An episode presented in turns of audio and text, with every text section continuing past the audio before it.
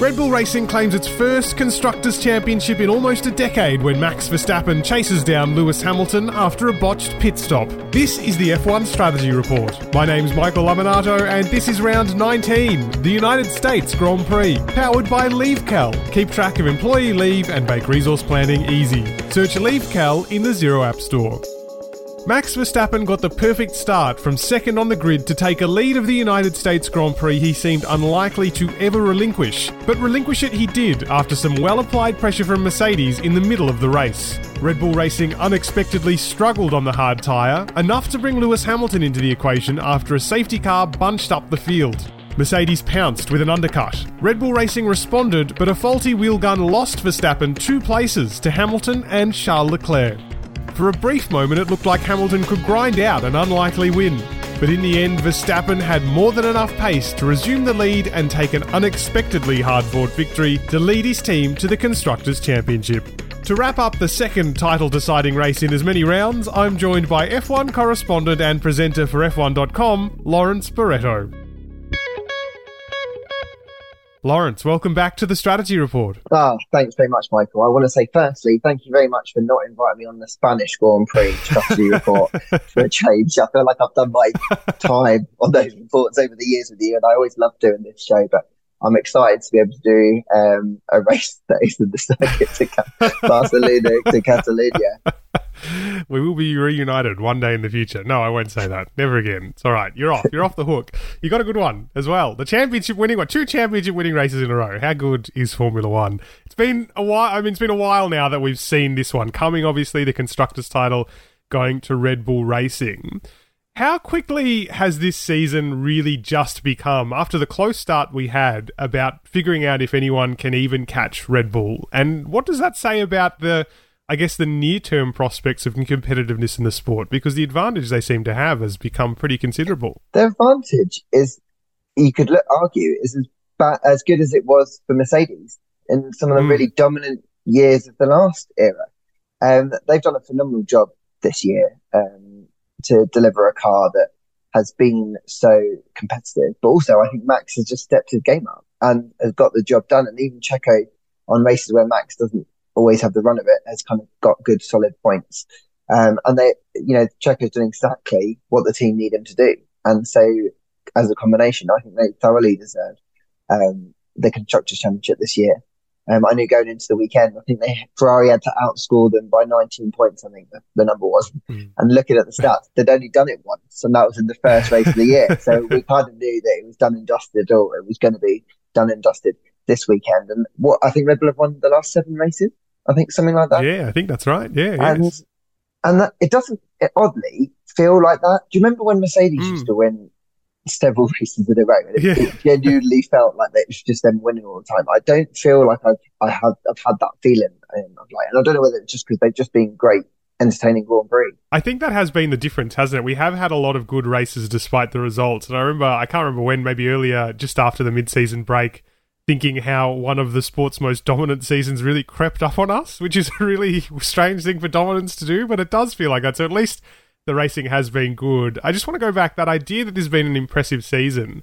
How much is the fact that last year, being previous regulations as well, was so hard fought between Red Bull and Mercedes? And Red Bull appeared to, perhaps we were wrong all along, be pushing hardest for longest last year. How much does that really emphasize the job they've done with the car this year? Or, I guess, on the other hand of that, has this whole uh, cost cap situation muddied the waters on that count a little bit? I think until we get a resolution to the cost cap, it's really difficult to be really fair in, in saying where where that gain has been made from Red Bull. I remember talking to Christian multiple times last year and him saying that they were throwing everything at that championship. Mm. You know, they were willing to do everything they could because who really knew what was going to happen with the 2022 regulations? And you can't, we could, they can't do a BMW like they did with their cadets. They gave up on the championship to look for next year, and we all saw how well that worked out. so it, it, it made a lot of sense for Red Bull, I think, to literally throw everything at it last year.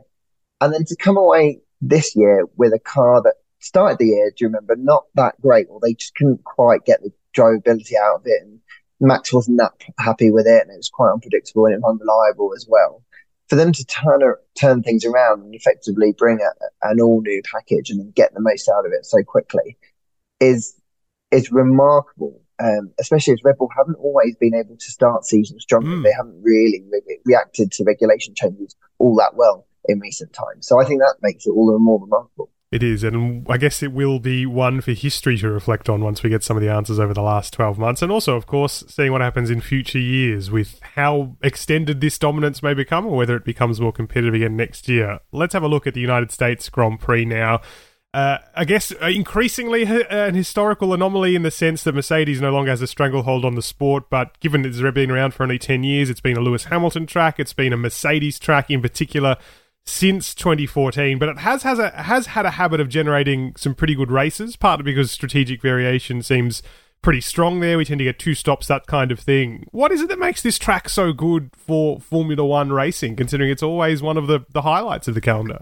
I think it's it's the combination of corners. They've got that pretty epic run up to turn one, multiple lines through that hidden apex that the driver can't really see until very late on. You've got that really fast section that everyone likens to Japan, Suzuka's S's, mm. or the Maggotts Becketts complex at Silverstone. They've got that section where um, that's similar to Hockenheim and, and that stadium section. I think they've just really thought about the racetrack and they've used the kind of the undulation and they've moved. I've got dread to think how much tons of mud around just to try and get a really nice circuit. You know, we've come here to Mexico um, where I am at the minute, and this track can be fatter.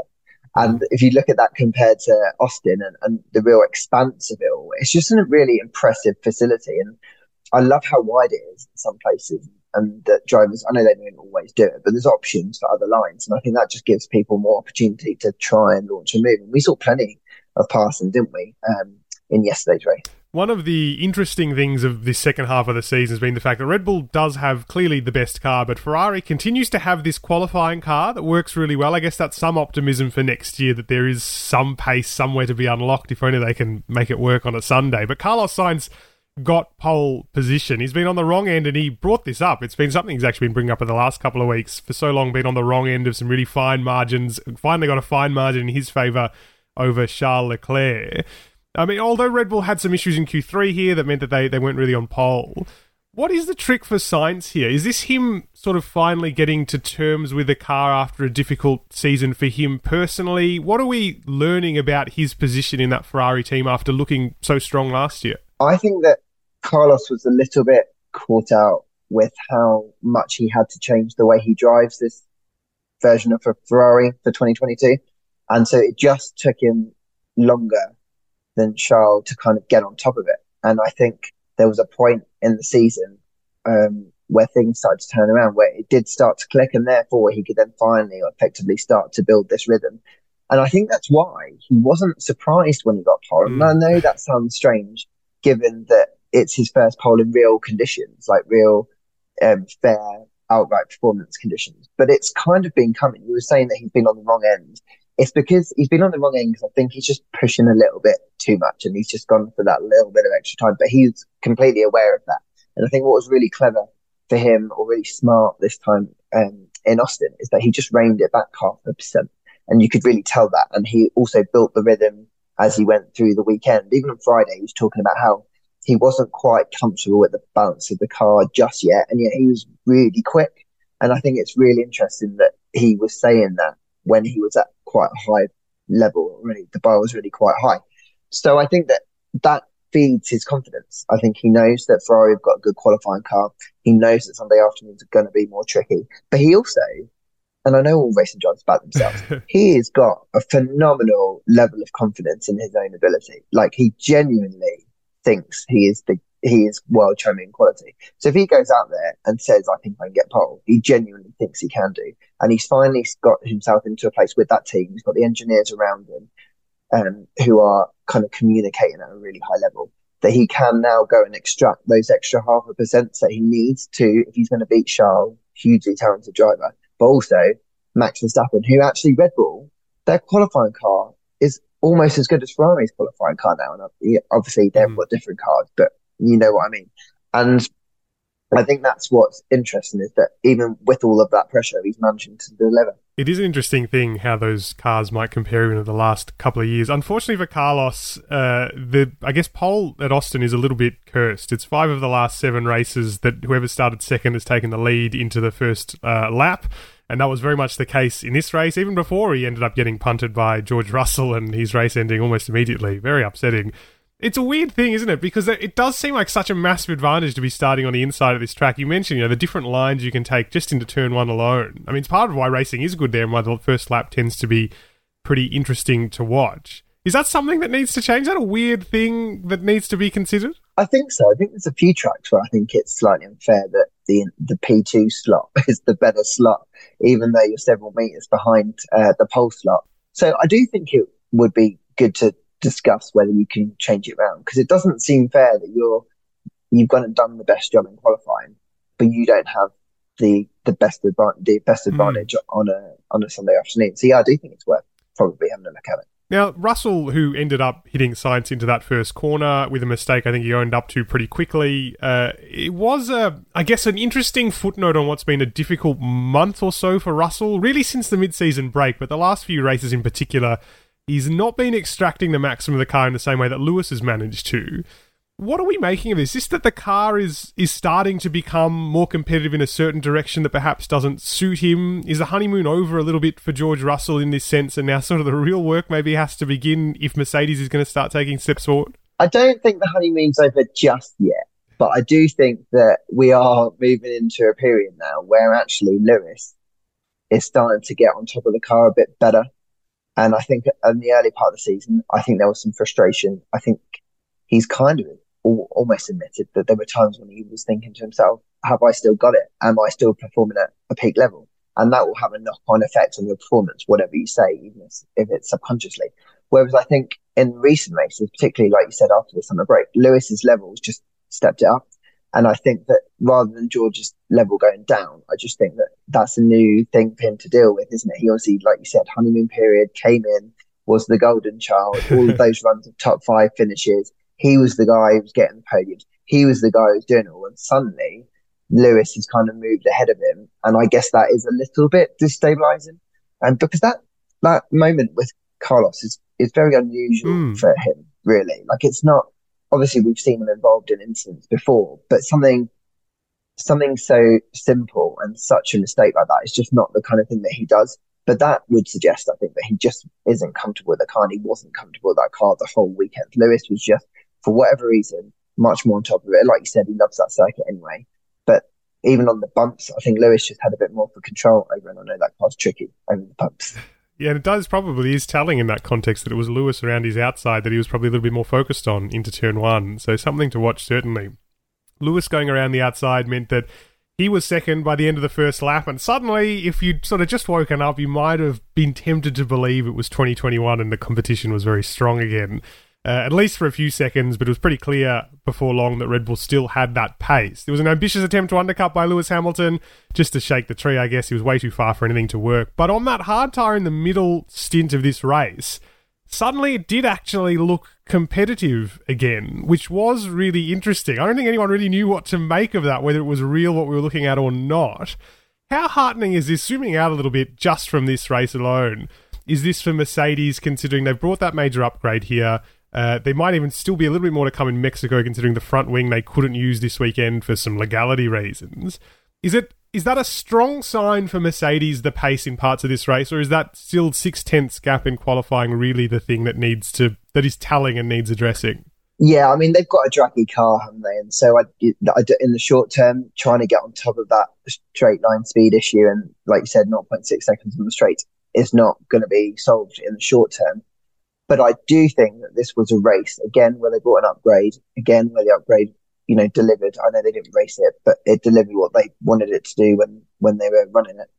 I think that it it was a huge weekend for them. I was out when I was out for dinner last night in Austin. I um I saw some senior Mercedes people, and they were gutted, you know, gutted by the result because I while I don't think they well I think they appreciated they didn't have the outright pace to win the race they were gutted because they were in the fight and didn't win. And I think that's the first time really this season where they've been in a position to genuinely fight for a win. And if things had gone slightly right, they could have won that race. And I think that shows, if anything, their disappointment, how far they've come this year and how close they are to knocking on the door of, you know, potentially from, from the start of next season, Ferrari and Red Bull and making it the proper three way fight we all thought we were going to have this year. I was I genuinely think they've made a massive step forward, and I think they are starting to believe again that they are almost there. There's a little bit they know, just a little bit, but they're almost there. It's it's been my sense, and I don't know if it was yours as well. As well, on top of that, that it feels like they are more optimistic about the direction they're heading. I remember at the start of the year, first half, maybe even first three quarters of this season, they really were keen to emphasize that you know that they they'll fix one problem and there'll be another one, and they're no longer sure what the key problem of the car is is that the faith they seem to have now that next year, whatever problems were afflicting this car at a minimum, will no longer be part of their campaign? Yeah, I think so. I think you've kind of hit on it that the language has changed and they use the the way that they carry themselves has changed. It's all much, much more positive. You go into that hospitality and you go into the garage and they are more G- G'd up, they are more buoyed because I think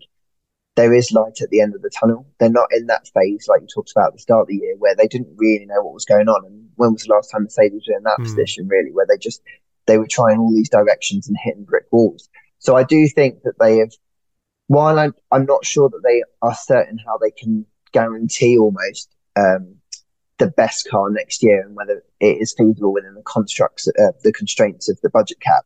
I do think that they can see a way out of this problem. And I think that is a large reason why Lewis Hamilton has, has, has kind of got his confidence and his excitement and his hope back again. Because I think that there was a period of time when, look, he, he needs the team, right? He needs the team to be pulling with him. He always talks about how well they work together. And when he can see that they're down and when he can see that they can't find solutions, that's naturally going to have an impact on him. So I think the very fact that he, um, I love talking about body language, but I think the very fact that he is kind of changed the way he feels about the team and their performance and their opportunities, it speaks volumes. It will be really interesting to see how that one evolves into next year. The second pit stop was what was really crucial. I really like this because there was not necessarily a guarantee it was going to work. Hamilton was close enough to pull the undercut trigger, which he did.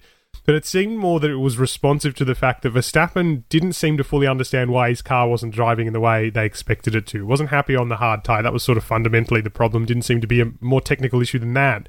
Uh, that would have worked on its own, even had Verstappen not had such a slow stop with a wheel gun problem. These problems are rare, but they do tend to happen occasionally, and it's just so happened that it really worked in Hamilton's favour, gave us what was a pretty good ending to the race.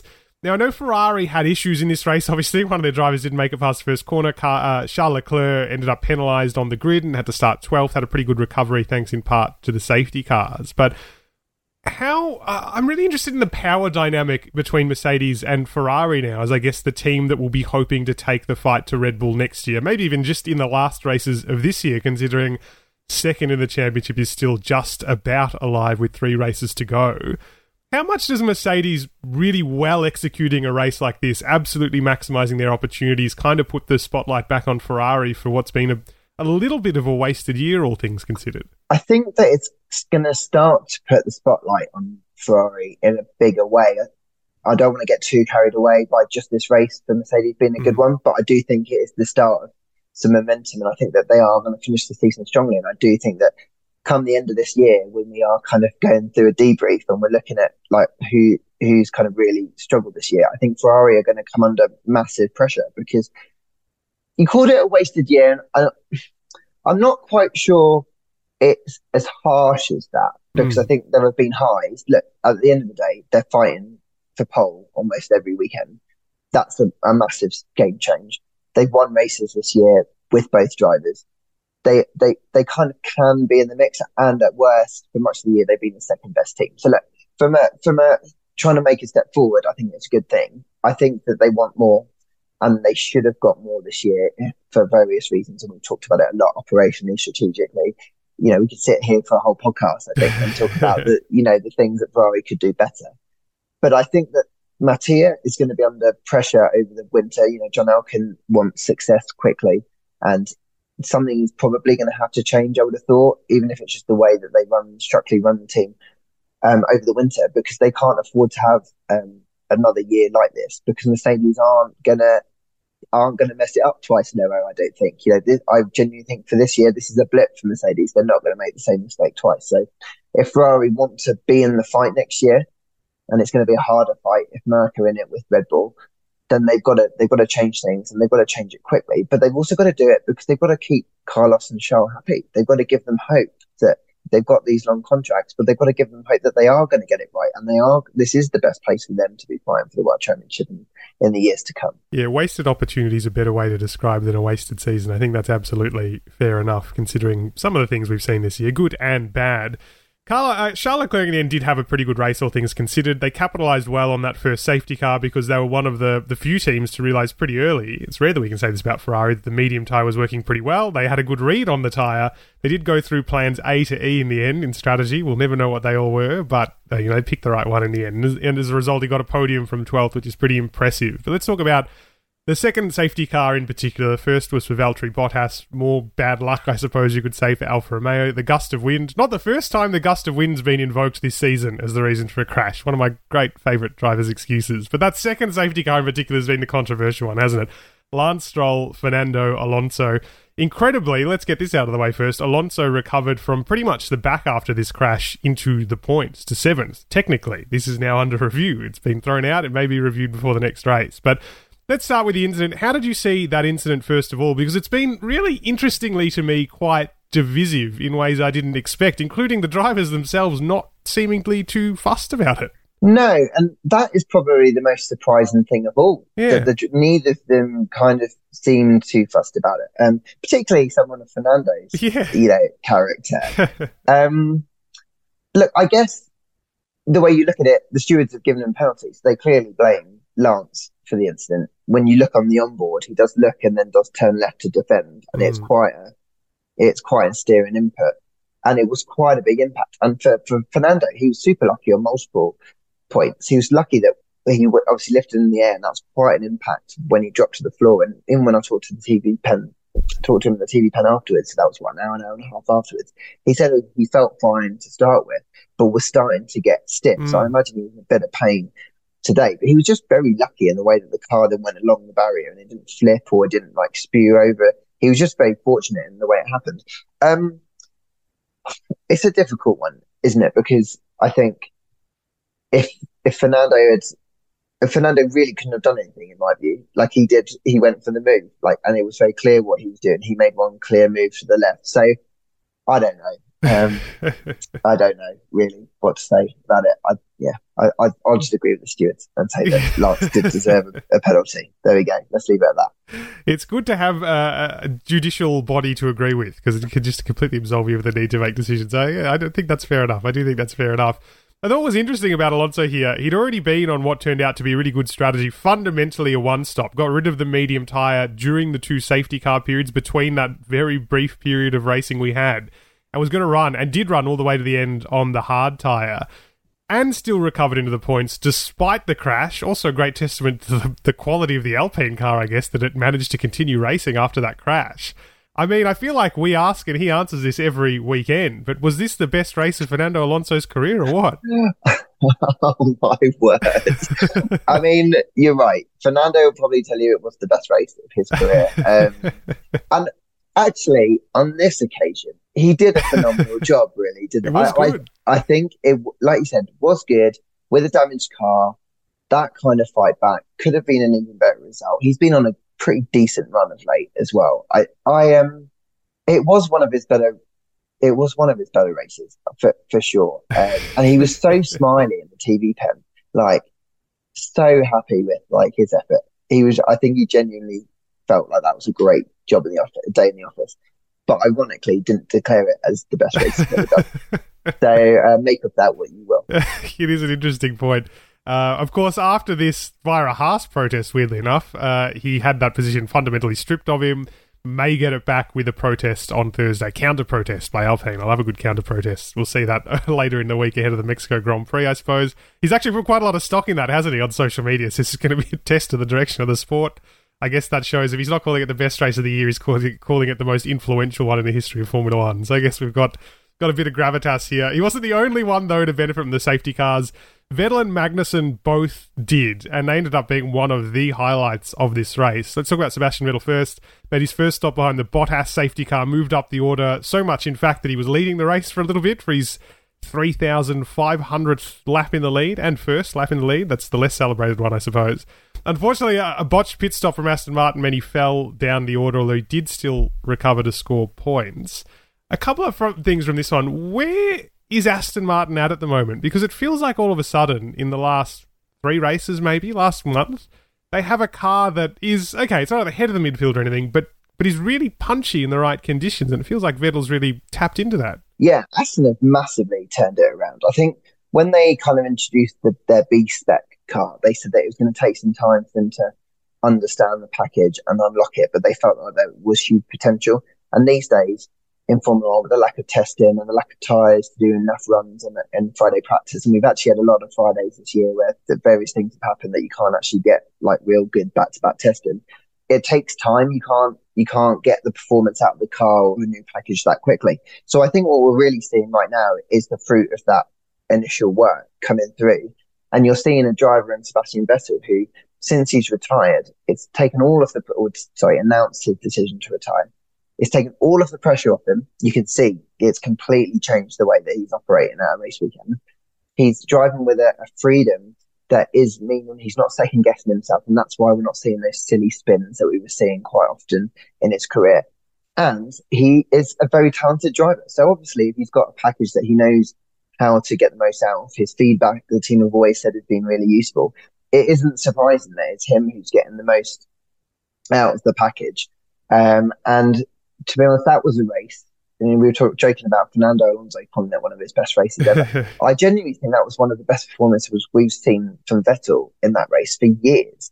And it's really sad, I think, that he started to build this body of work uh, to, to close his career. Of course, nice to end on a high. But I do wonder whether he's thinking, oh, you know what?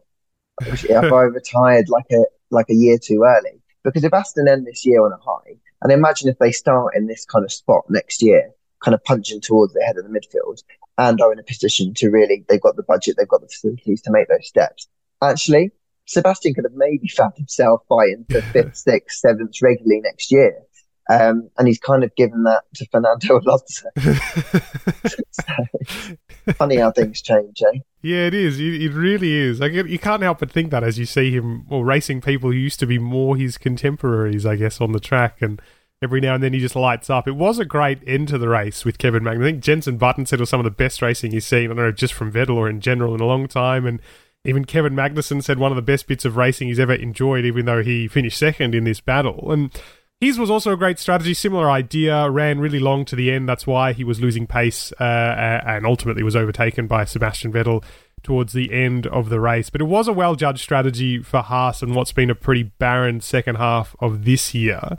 How needed is that for that team? Putting aside the fact it was the home race, that's always a bonus, I suppose. Particularly given that okay, they've got their sets, sight set higher now with new sponsorship, but they still don't know who's going to be driving in that second seat. It does always feel like a team that sort of lacked a little bit of I don't want to necessarily say direction, but real forward impetus. I think it was a huge result for the team. And, You know, it's ultimately not going to make that much of a difference in the constructors' championship in terms of position and prize money at the moment. They need to do this more regularly. But I think what was significant about this one is, like you said, ending that run. Austria was the last time that they scored points. It's mad, frankly, that that mm. was the last time that they had scored. They have a car that really should be in the fight for points on a regular basis. But as we've said often, it's such a small team. They've got such a small, um, you know, strategic group, operational group that that when things go wrong, it takes them much longer to to get things sorted. But so, which is what was so great about their performance in Austin on Sunday is operationally they nailed it. Like they got everything right. They they tried it. They hit all their marks. Kevin was really happy with all the decision making that happened. And I think when they can do that and and um, they get the most out of themselves and they're operating in this really efficient little team, that's when they're at their their strongest and their most threatening. And so I think it's really rewarding to see that team get some points because they've had a tough couple of years, obviously, and I think that they deserve a bit more than what they've got so far this year. Yeah, I think everyone would agree with that, and hopefully everything closes up a little bit more next year. Really interesting United States Grand Prix. Great race to win the Constructors' title in the end, not just more dominance, and maybe we can have that trend all the way through to the end of the year as well. Wouldn't it be nice? Lawrence, so great to chat with you. Thanks for joining me. No worries. Thanks very much for having me, Michael, and thanks for picking a great race for me to chat about. quietly, suddenly, and perhaps unexpectedly dominant. That's how we might summarise Red Bull Racing's season. After taking the title down to the wire last year and initially struggling to get the best out of the RB18 early this campaign, it steamrolled the competition with 8 straight wins and 14 victories from the last 16 races. Is this the start of a new dynasty? Only time will tell. Thanks very much to Lawrence Barretto for joining me. The Strategy Report is powered by LeaveCal. Keep track of employee leave and make resource planning easy. Search LeaveCal in the Xero App Store. You can subscribe to the Strategy Report wherever you get your favourite podcasts, and don't forget to leave us a rating and a review to help spread the word. You can also find us on social media. The Strategy Report is a Beer Mogul podcast. Special thanks to Ben Loke from Bloke Designs for the show artwork, and our theme music is by Simon Hosford. My name's Michael Lamonato, and I'll be back next week to wrap up the Mexico City Grand Prix.